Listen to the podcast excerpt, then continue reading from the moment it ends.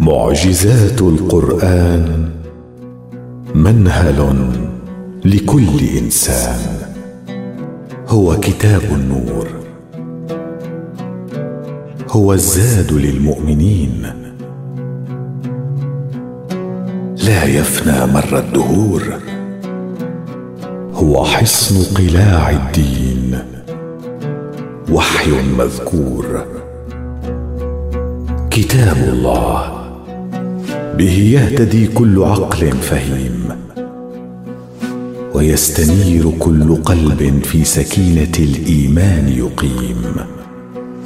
هو القرآن الكريم. المعجز بالجملة. بالكلمة. بالحرف. لم تنقضي ولم تنقضي عجائبه. في بحور درره غاص العارفون. وإلى شواطئ نوره يمم الهائمون. ولما تنتهي الدراسات فيه بعد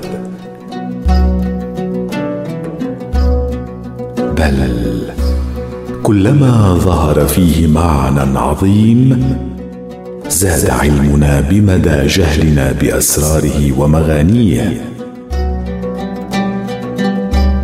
وفقرنا بدرره ومعانيه. ففي بحور علم القرآن الكريم نغوص في رحلتنا.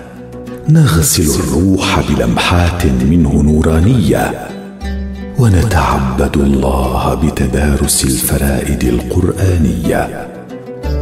رحلة هي زاد للروح وسبحات في عوالم نور القرآن الكريم. كتاب الله العظيم.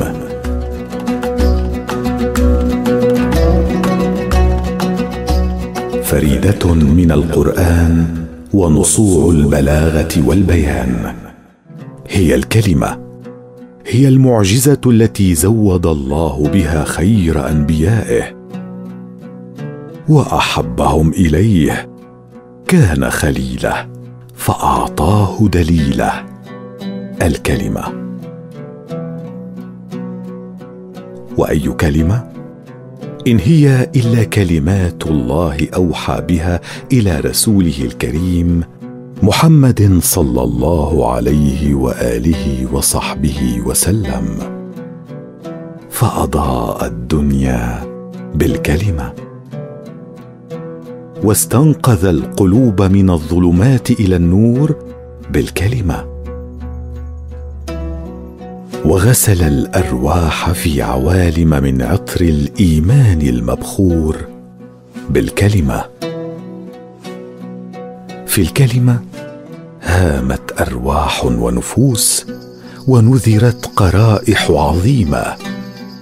نالت عظمتها ببركة جهادها في حرم خدمة الكلمة التي أنزلها الله تعالى في سماه على عبده محمد رسول الله.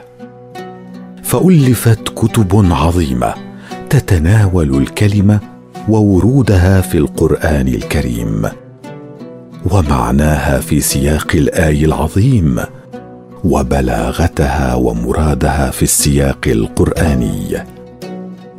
وذابت قرائح العلماء تستغيث المعنى من الرسم المصور وتستنجد بالله أن يقدر لها الفهم المقدر. فكيف نزلت الكلمة؟ فيما تكررت ها هنا. وفيما ها هنا تفردت. إذ وردت بعض الكلمات في القرآن الكريم متفردة بالظهور مرة واحدة والفريدة في معناها العميق المنقطعة عن القرين أي التي لا مثيل لها ولا وزين ولا شبيه. وليس تفرد هذه الكلمات في القرآن الكريم إلا لغاية عظيمة ومؤدى كريم. وفي هذا البحر من بحور القرآن الكريم نحاول أن نغوص في هذا المقام لنتلمس بعض جوانب الإعجاز في الفريدة القرآنية.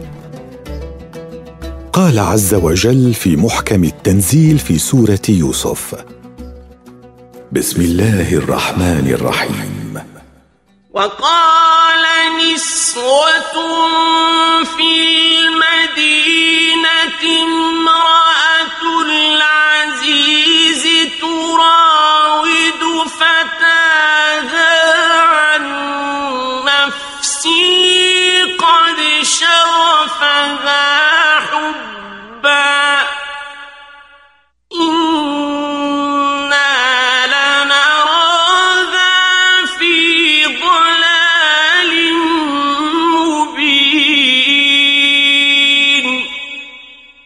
صدق الله العظيم. الفريدة التي نتناولها هي شغفها والآية تدور في فلك الحديث عن عشق زليخة لنبي الله يوسف وما تحدثت به نسوة المدينة عنها. وشغف أي أصاب الحب دواخل قلبه والشغاف أوسط القلب.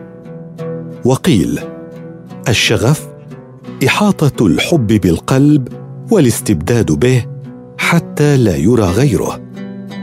وقيل الشغاف طبقة رقيقة فوق الكبد وهنا دلالة على أن حب يوسف قد استبد بحشاشة قلبها وكبدها. والحب يفري القلوب والأكباد التي أصابها. ففيما تفردت الكلمة ها هنا بهذا الموضع. إن المقام يضيق ولا يتسع لدرس هذه الفريدة. ولكن إن توقفنا عند تفرد الحال الذي وقع لزليخة لجهة تعلقها بالصديق يوسف وإحاطة هذا الحب بقلبها وتمكنه من عقلها فجعلها تتنكب ما تنكبته من ثقيل الأمور. لوجدنا أن تفرد الحال استوجب تفرد المقال. وليس يغيب عن ذهن وقلب لبيب أن وصف حال زليخة فيه رقة تدر الاستعطاف نحوها. وليس من الجدير أن يستدر لفظ رقة القلوب وعطفها. نحو من تحمل وزر خطيئة مراودة أحد عن نفسه. فكيف إن هو نبي؟ ولكن الفريدة في هذا الموقع تأخذ مجالها في نفس وروح وعقل القارئ والسامع أيضا. وذلك لأن السيدة زليخة تتوب إلى ربها ويتوب عليها. فلا بد أن اسبابا كثيرة استوجبت هذا التعطف والتلطف بالحديث عن حالها. ولعل خواتيم قصة يوسف مع السيدة زليخة توضح أو تشي بأسرار عظيمة ما زلنا نبحث عنها.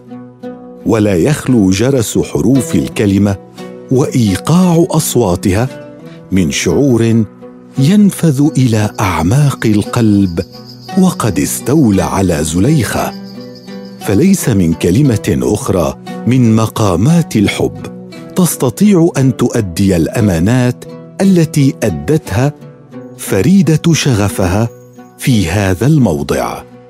وقد وفق الله العلماء إلى بعضها وحجبهم عن كثير لتظل الكلمة مأمة للدرس والبحث والتنقيب عن أسرار القرآن العظيمه وغاياته الكريمة.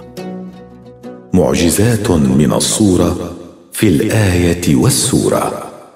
لم ينزل القرآن العظيم على رسول الله الكريم محمد صلى الله عليه وآله وصحبه وسلم.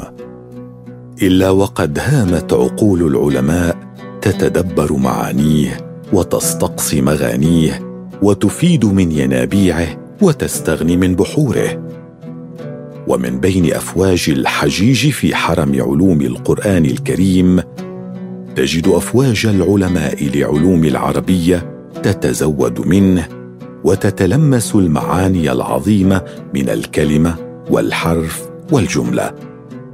مبحرة في عميق المعنى ومجاهدة في تدارس الصورة.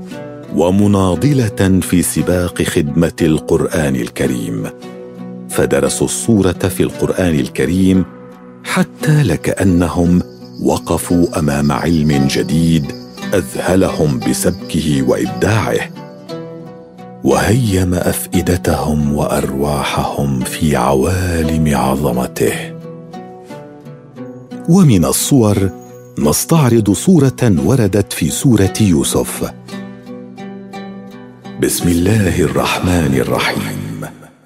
وراودته التي هو في بيتها عن نفسه وغلقت الأبواب وقالت هيت لك. قال معاذ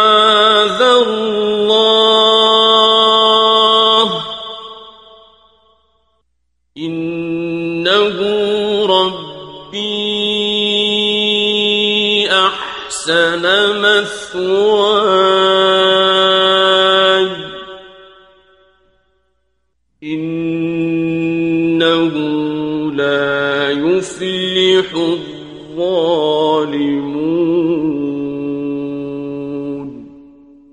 ولقد همت به وهم بها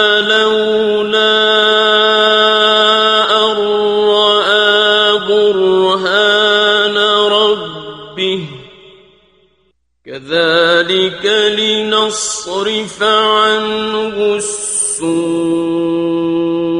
والفحشاء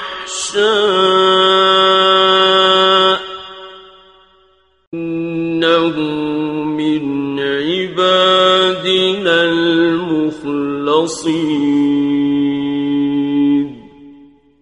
صدق الله العظيم. إنك هاهنا لا تشاهد صورة فقط بل إنك تعيشها.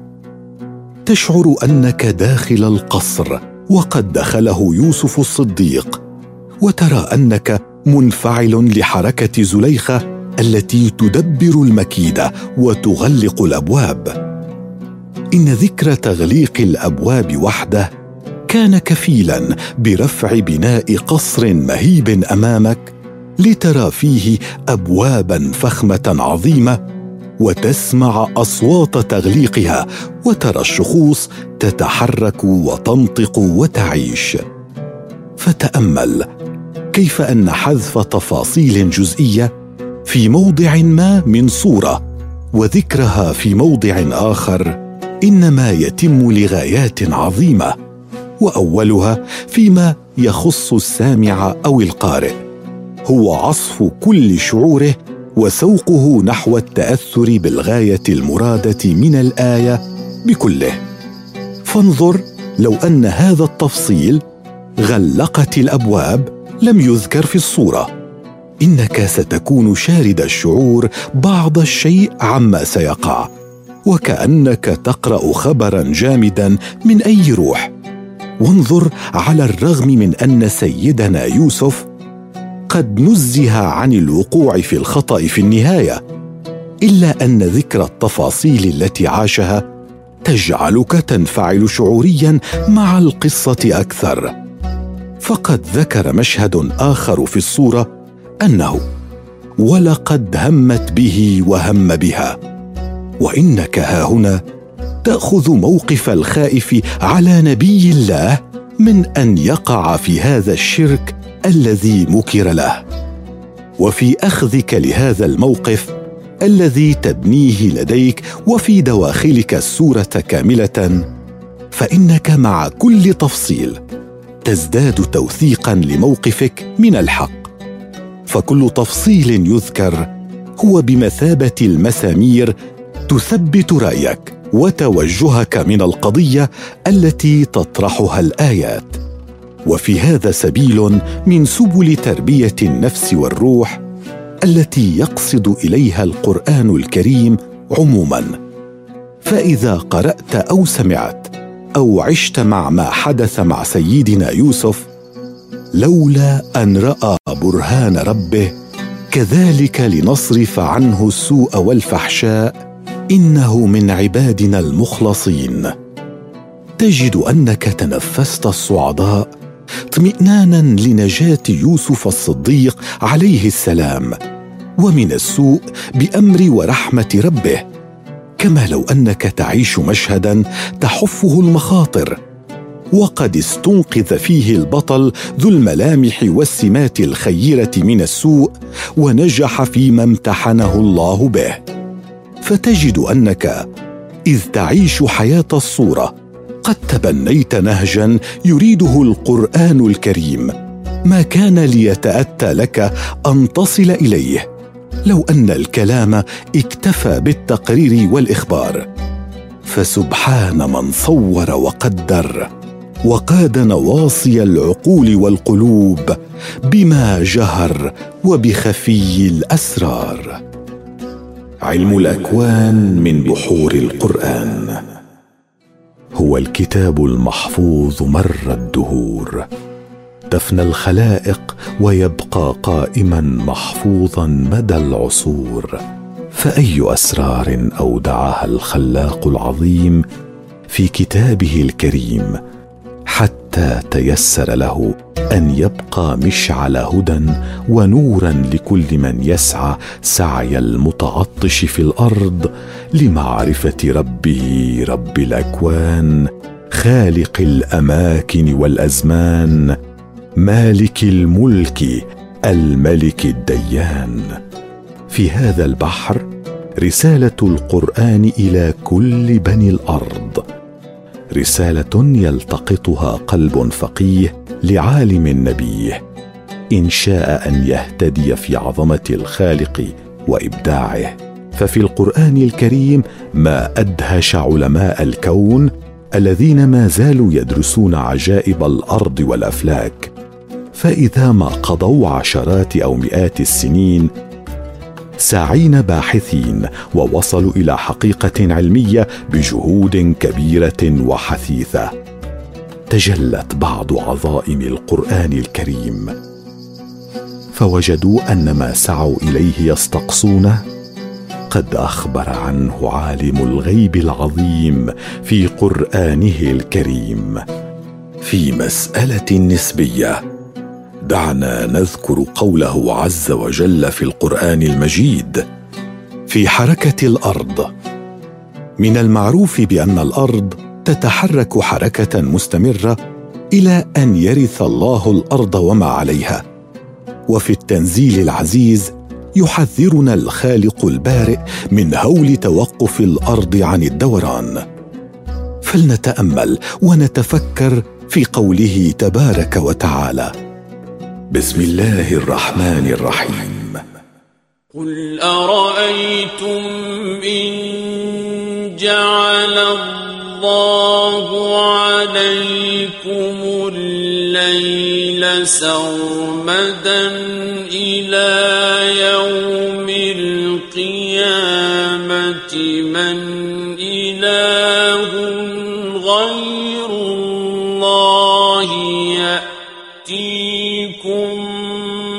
بضياء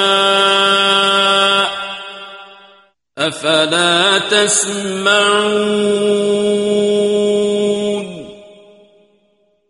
قل أرأيتم إن جعل الله عليكم النهار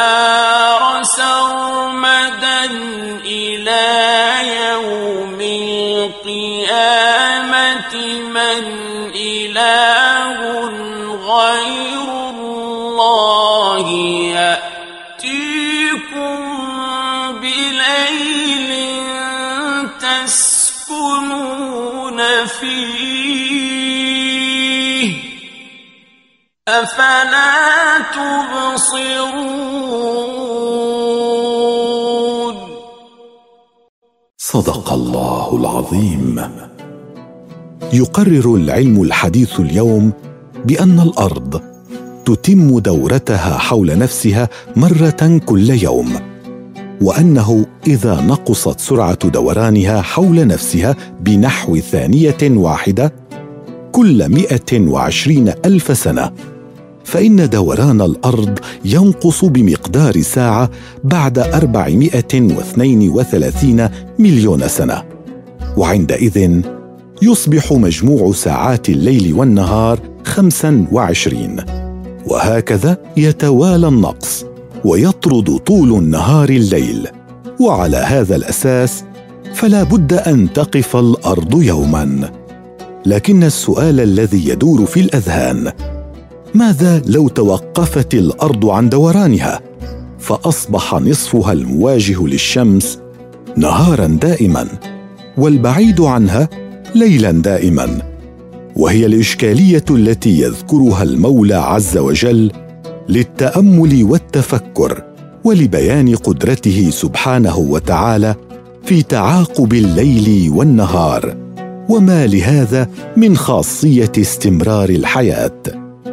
يقول العلماء إذا توقفت الأرض عن دورانها يصبح الوجه المقابل للشمس نهارا والآخر ليلا على الدوام. فهل تتخيل استمرارا للحياة عندئذ؟ معارج الروح. إن الله أنار الكون بالكلمة ومن علينا بالكلمة وأنعم علينا بالكلمة. فنزل الوحي العظيم على رسول الله وحبيبه الكريم.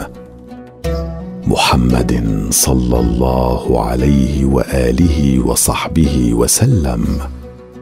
وفي سبحات عوالم الكلمة نتقرب إلى الله ربنا ببعض الأبيات قيلت في عظيم مقام القرآن الكريم. قف إنها بجلالها الآيات فيها هدى وسكينة وثبات. واجعل مقامك في الحياة لغاية تسمو بها أمم وتشرف ذات